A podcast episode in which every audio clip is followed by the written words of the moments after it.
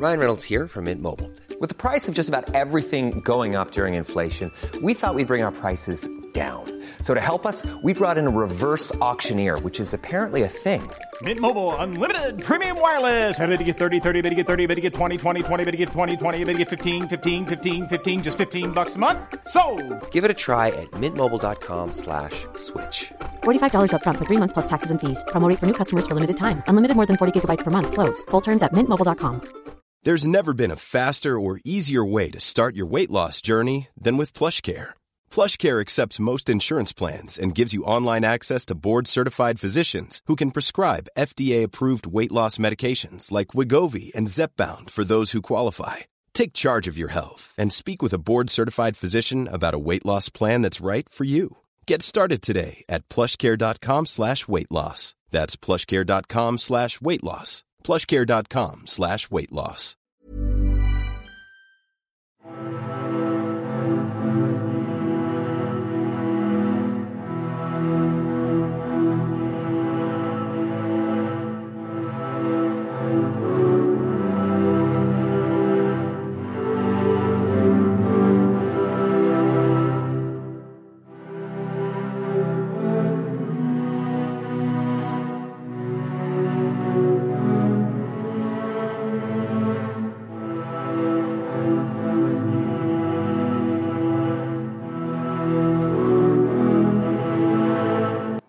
Hi there, and welcome again to the Explaining History podcast. And today I want to talk a bit about how Franklin Roosevelt in 1941 began to transform the American peacetime economy into a war production economy. Now, about a year ago, probably now, I did a series of podcasts about Roosevelt and Churchill from 1939 to 41, um, and you may well have listened to those. Uh, and they were really uh, all about the uh, decline in uh, military and diplomatic power of Britain in the face of crisis uh, in 1940 and the uh, almost unstoppable force that Nazi Germany seemed to present and the response that came from America all the way up to Roosevelt's election in November, or re election in November 1940. But Roosevelt, now with a, uh, a Congress who saw little al- other alternative than to uh, go with the fairly unpopular um, policy of uh, assisting uh, short of war the Allied powers, uh, the British uh, and the French, though now obviously at this point France had fallen, um, had um, uh, to go along with uh, Roosevelt and his commitment to uh, creating the arsenal of democracy uh, that he spoke about in his Arsenals of Democracy speech, um, fireside chat in 1940. Um, but the actual creation of this um, economic war machine was another matter altogether. In his book Freedom from Fear, America 1929 to 1945, uh, David Kennedy writes about Roosevelt um, and in this period of time. He says, Roosevelt had committed the United States to becoming the great arsenal of democracy. Now it remained to stock that arsenal, a Herculean task after years of wilful neglect of military preparedness. Time was the most precious of military assets, and America had already squandered much of it. Dollars cannot buy yesterday, Admiral Harold Stark had said in pleading for the Two Ocean Navy Bill in 1940. But 1941 saw a flood of dollars direct, um, directed towards buying the weapons for a tomorrow that was approaching with hurricane speed.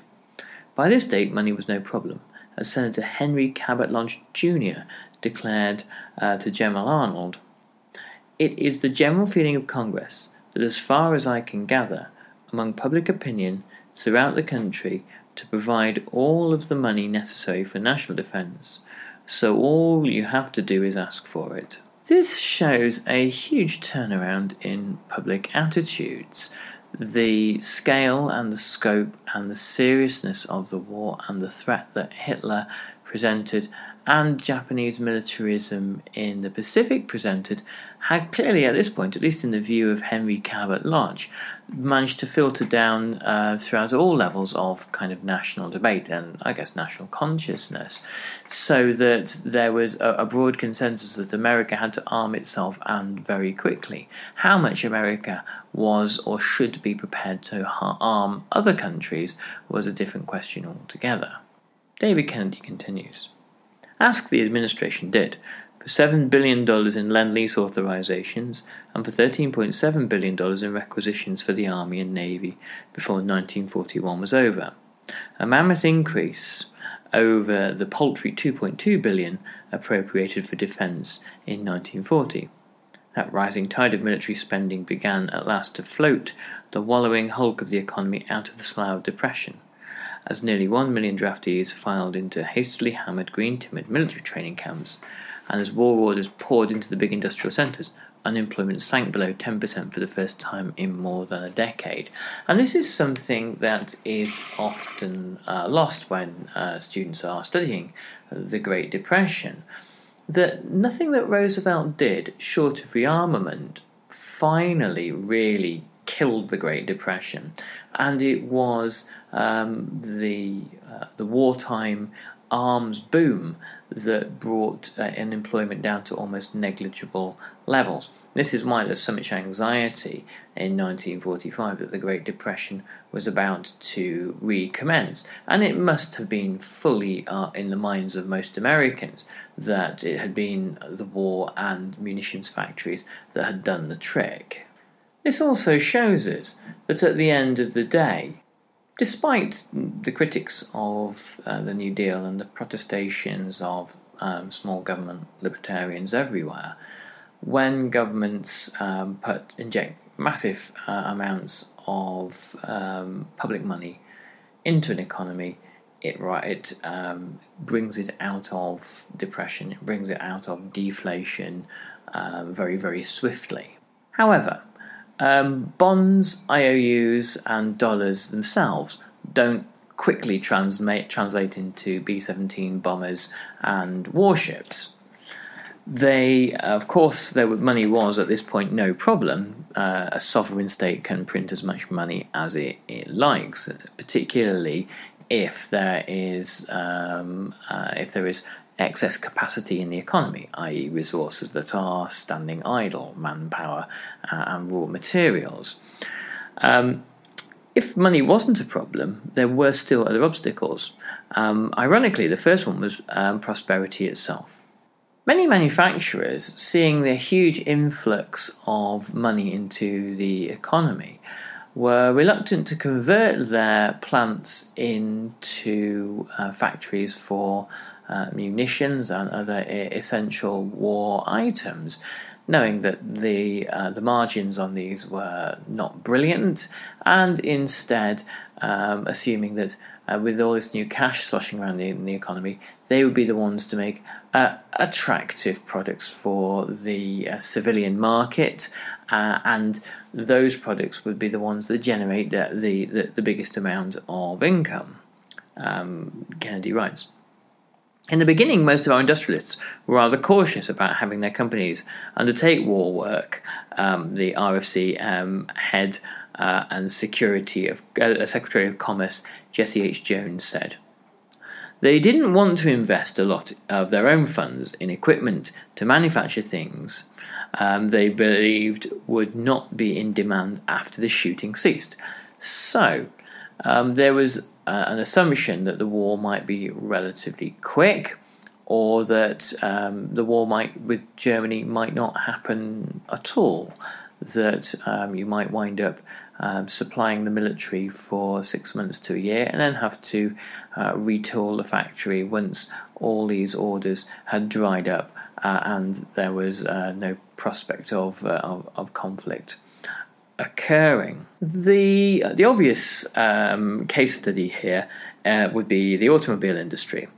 Um, the automobile industry showed um, the uh, stiffening competition between the demands of the civilian market and the demands of uh, the military on the economy. Um, it's very interesting that you can look at certain parallels with um, German rearmament and see certain uh, similar tensions uh, emerge. As a, it's like other, other podcasts, really. I've talked a lot about that one, and you can find that uh, in, in the archive. Um, Detroit, for example, was expecting 4 million cars uh, to be sold in 1941, which was would have been a million more than would have been sold in 1939. Walter Reuther, who I've spoken about before in this podcast, uh, the United uh, Auto Workers Vice President, suggested that um, the remaining uh, estimated 50% of idle capacity would be um, converted into military aircraft, uh, and that would be under government contract. And the car makers absolutely refused. Uh, the um, ability, the uh, speed with which one can turn uh, a car chassis into a fighter plane is, so I'm told, one of the, the kind of the, the, the key utilizations of the, the auto industry in uh, arms um, arms making. Um, but uh, the car manufacturers in Detroit said no. The turning of a vehicle and an automobile plant into the making of airplanes uh, was not partic- not just a, a matter of having um, a different product come out of the end of the factory. Instead, it required new investment, uh, the hiring and creation of new designers and engineers, retooling, retraining of workers, uh, and above all, the diversion of resources from the 4 million cars that were expected to be sold. They were probably going to be hugely disappointed in those targets, by the way, um, as a result of uh, petrol rationing and other wartime restrictions. In the end, only so, uh, throughout the course of the war, only a couple of hundred vehicles uh, ever get sold. That is how short on um, new cars America was by 1945. So they needed, it required new investment, but it also, um, Reuther's plan um, would hand the auto industry over to one customer, and that would be the government. It would be an extremely powerful government and um, an extremely powerful customer. And the auto manufacturers feared that they would never really leave government employment. And um, they had the um, two new deals of the 1930s had not been particularly well liked by um, automobile manufacturers um, and new de- and um, uh, the kind of heads of American capital in general. They had seen um, government officials pester them about uh, workers' rights, about um, working practices, uh, about uh, fair trading practices, and, and, a whole range of, of other things. And to say that they despised the government would probably be fairly accurate. Uh, and they had no desire to be in the thrall of such a, a, kind of a fickle business partner as, as they saw it. Another problem, um, another organizational problem, um, emerged, and Roosevelt um, was uh, unable to see a coordinating body that would be powerful enough to organize economic mobilization, um, or at least one that would not repeat uh, the experience of the War Industries Board in World War One, which um, had essentially taken over the rights and independence of uh, private business um, and licensed them um, to uh, be um, co opted into the war industry, but also kind of gave them control as well over the national. Imagine the softest sheets you've ever felt. Now imagine them getting even softer over time. That's what you'll feel with Bowl and Branch's organic cotton sheets. In a recent customer survey, 96% replied that Bowl and Branch sheets get softer with every wash. Start getting your best night's sleep in these sheets that get softer and softer for years to come. Try their sheets with a 30-night guarantee. Plus, get 15% off your first order at bowlandbranch.com. Code BUTTERY. Exclusions apply. See site for details. Hey, it's Paige DeSorbo from Giggly Squad. High quality fashion without the price tag. Say hello to Quince. I'm snagging high-end essentials like cozy cashmere sweaters, sleek leather jackets, fine jewelry, and so much more. With Quince being 50 to 80% less than similar brands. And they partner with factories that prioritize safe, ethical, and responsible manufacturing. I love that. Luxury quality within reach. Go to quince.com slash style to get free shipping and 365 day returns on your next order. Quince.com slash style. Hey, it's Paige DeSorbo from Giggly Squad. High quality fashion without the price tag. Say hello to Quince. I'm snagging high-end essentials like cozy cashmere sweaters, sleek leather jackets, fine jewelry, and so much more. With Quince being 50 to 80% less than similar brands.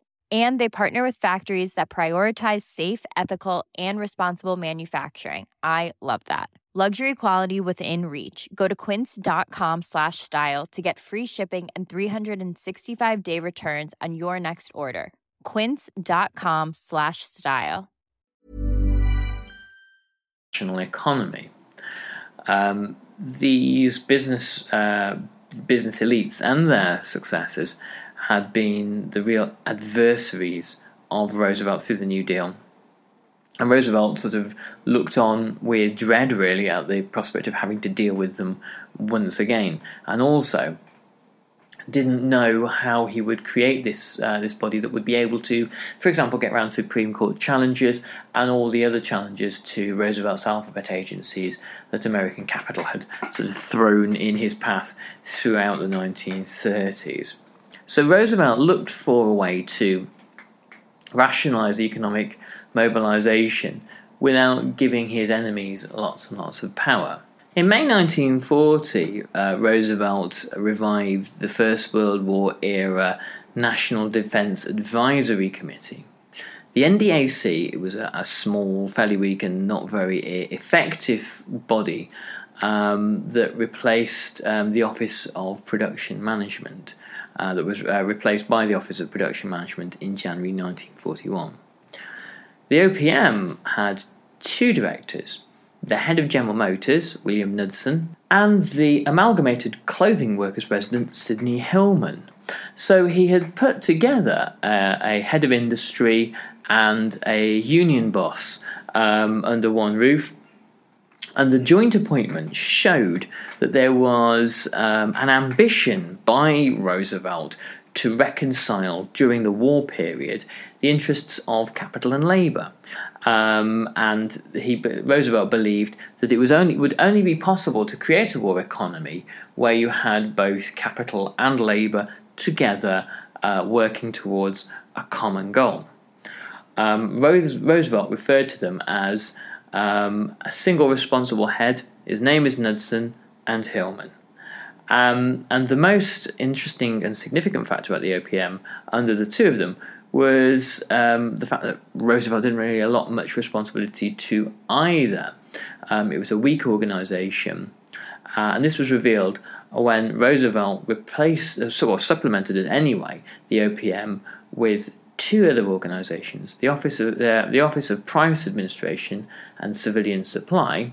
Uh, that came under Leon Henderson, one of the uh, one of Roosevelt's New Deal economists. High Priorities and Allocation Board, which was uh, run by the Sears and Roebuck uh, executive Donald Nelson. Um, the growth of mobilization agencies, as you can call them, these bodies designed to get a war economy going, um, meant that economic organization was kept out of the hands of, um, exclusively of, of businessmen, um, and it was really centralized in Roosevelt's hands. He has the all these agencies which are, are relatively um, relatively ineffectual, and perhaps the point here to create these agencies that couldn't do very much was to have them as reasonably ineffectual, so that Roosevelt really could be making the key production decisions himself, and yet give the impression that that uh, was not what was happening um, to prevent uh, any threats to his own um, executive powers. Obviously, this is quite poor administrative practice, but a lot of what Roosevelt did would fall under that uh, uh, under that description. Roosevelt had essentially started by creating more complexity and more confusion than was um, strictly needed. Um, something that probably uh, all combatant powers were guilty of, certainly Germany. Um, as at the beginning of 1941, the continuing uh, chaos over um, who should be organising um, war production um, was becoming um, aware, was becoming uh, more obvious. David Kennedy writes, it threatened to confirm Nazi Foreign Minister Joachim Ribbentrop's sneering comment that American rearmament was the biggest bluff in the world's history. Uh, in, in addition to this, Lend Lease uh, exacerbated uh, the situation. Um, and it was unclear whether the uh, Americans or the British would have first claim on new tanks or aircraft. Um, it was unclear whether the president uh, believed the short of war strategy would work anyway. Um, if this was the case, what was the build-up of the American military and uh, the million uh, men um, taking uh, the draft. Why? Um, what would be the timescale of this uh, military build-up? Would troops be um, de- um, demobilized after a year or two? Would uh, tanks and warships and aircraft be decommissioned? And when would the American army be forced to go overseas? Um, all these questions remain uh, ambiguous and up in the air without uh, anyone really willing or able to answer them. Um, the, if America did send uh, troops overseas, how many would be sent? And what would be the composi- composition of uh, the uh, the various um, divisions sent? How much of it would be tanks? How much of it would be artillery?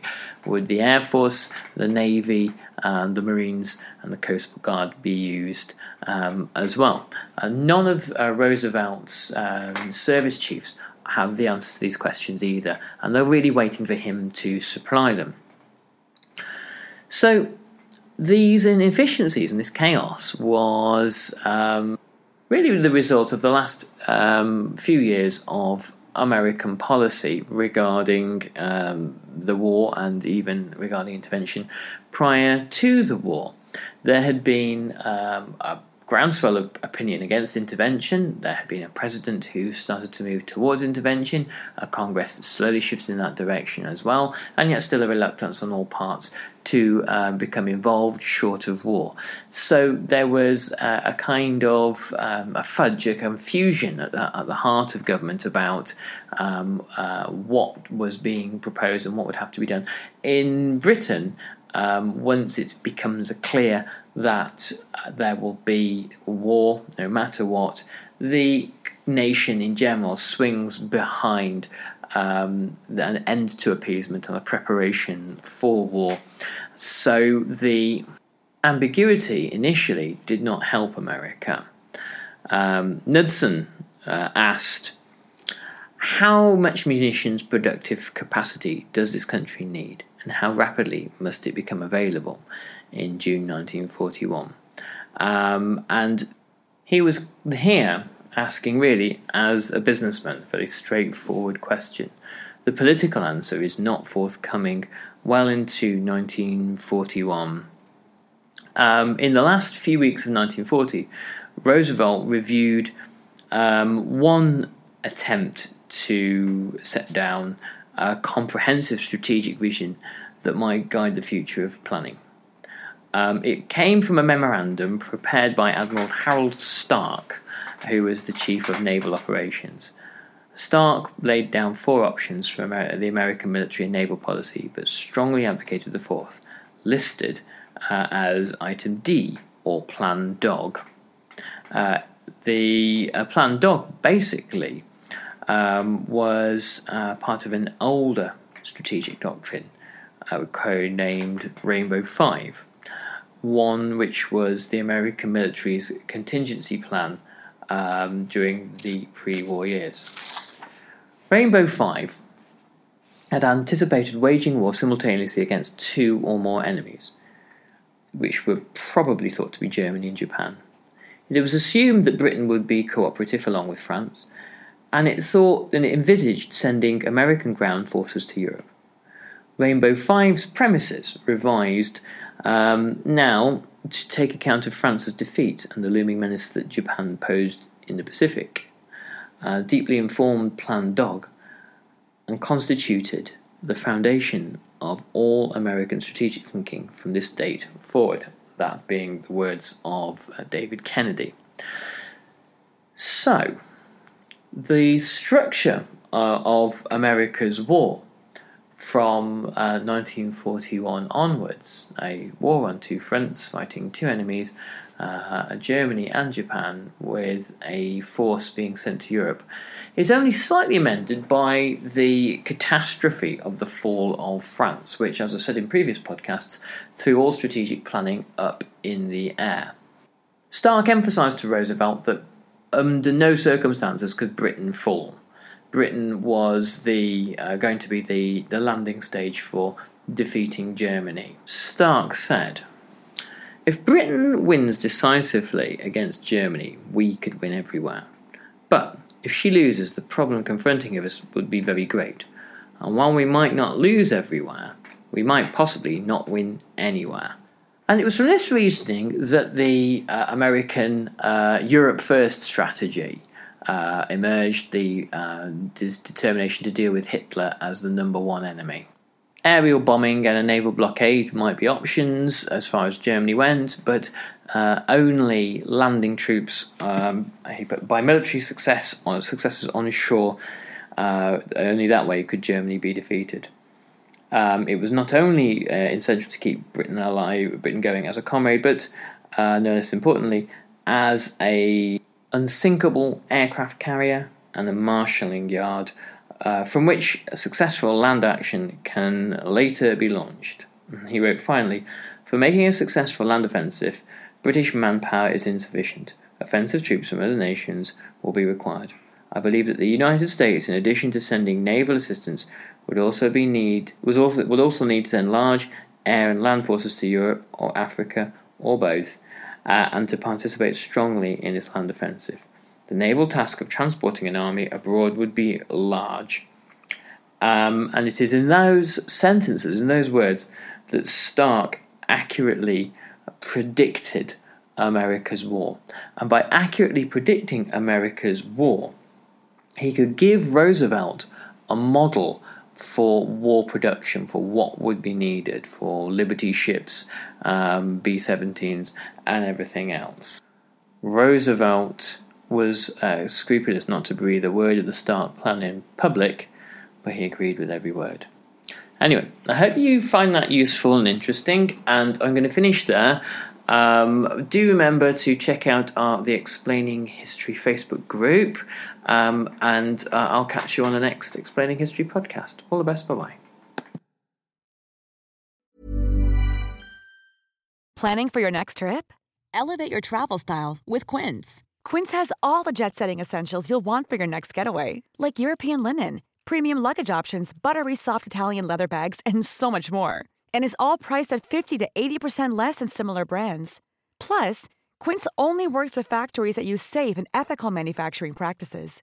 Pack your bags with high-quality essentials you'll be wearing for vacations to come with Quince. Go to quince.com/pack for free shipping and 365-day returns.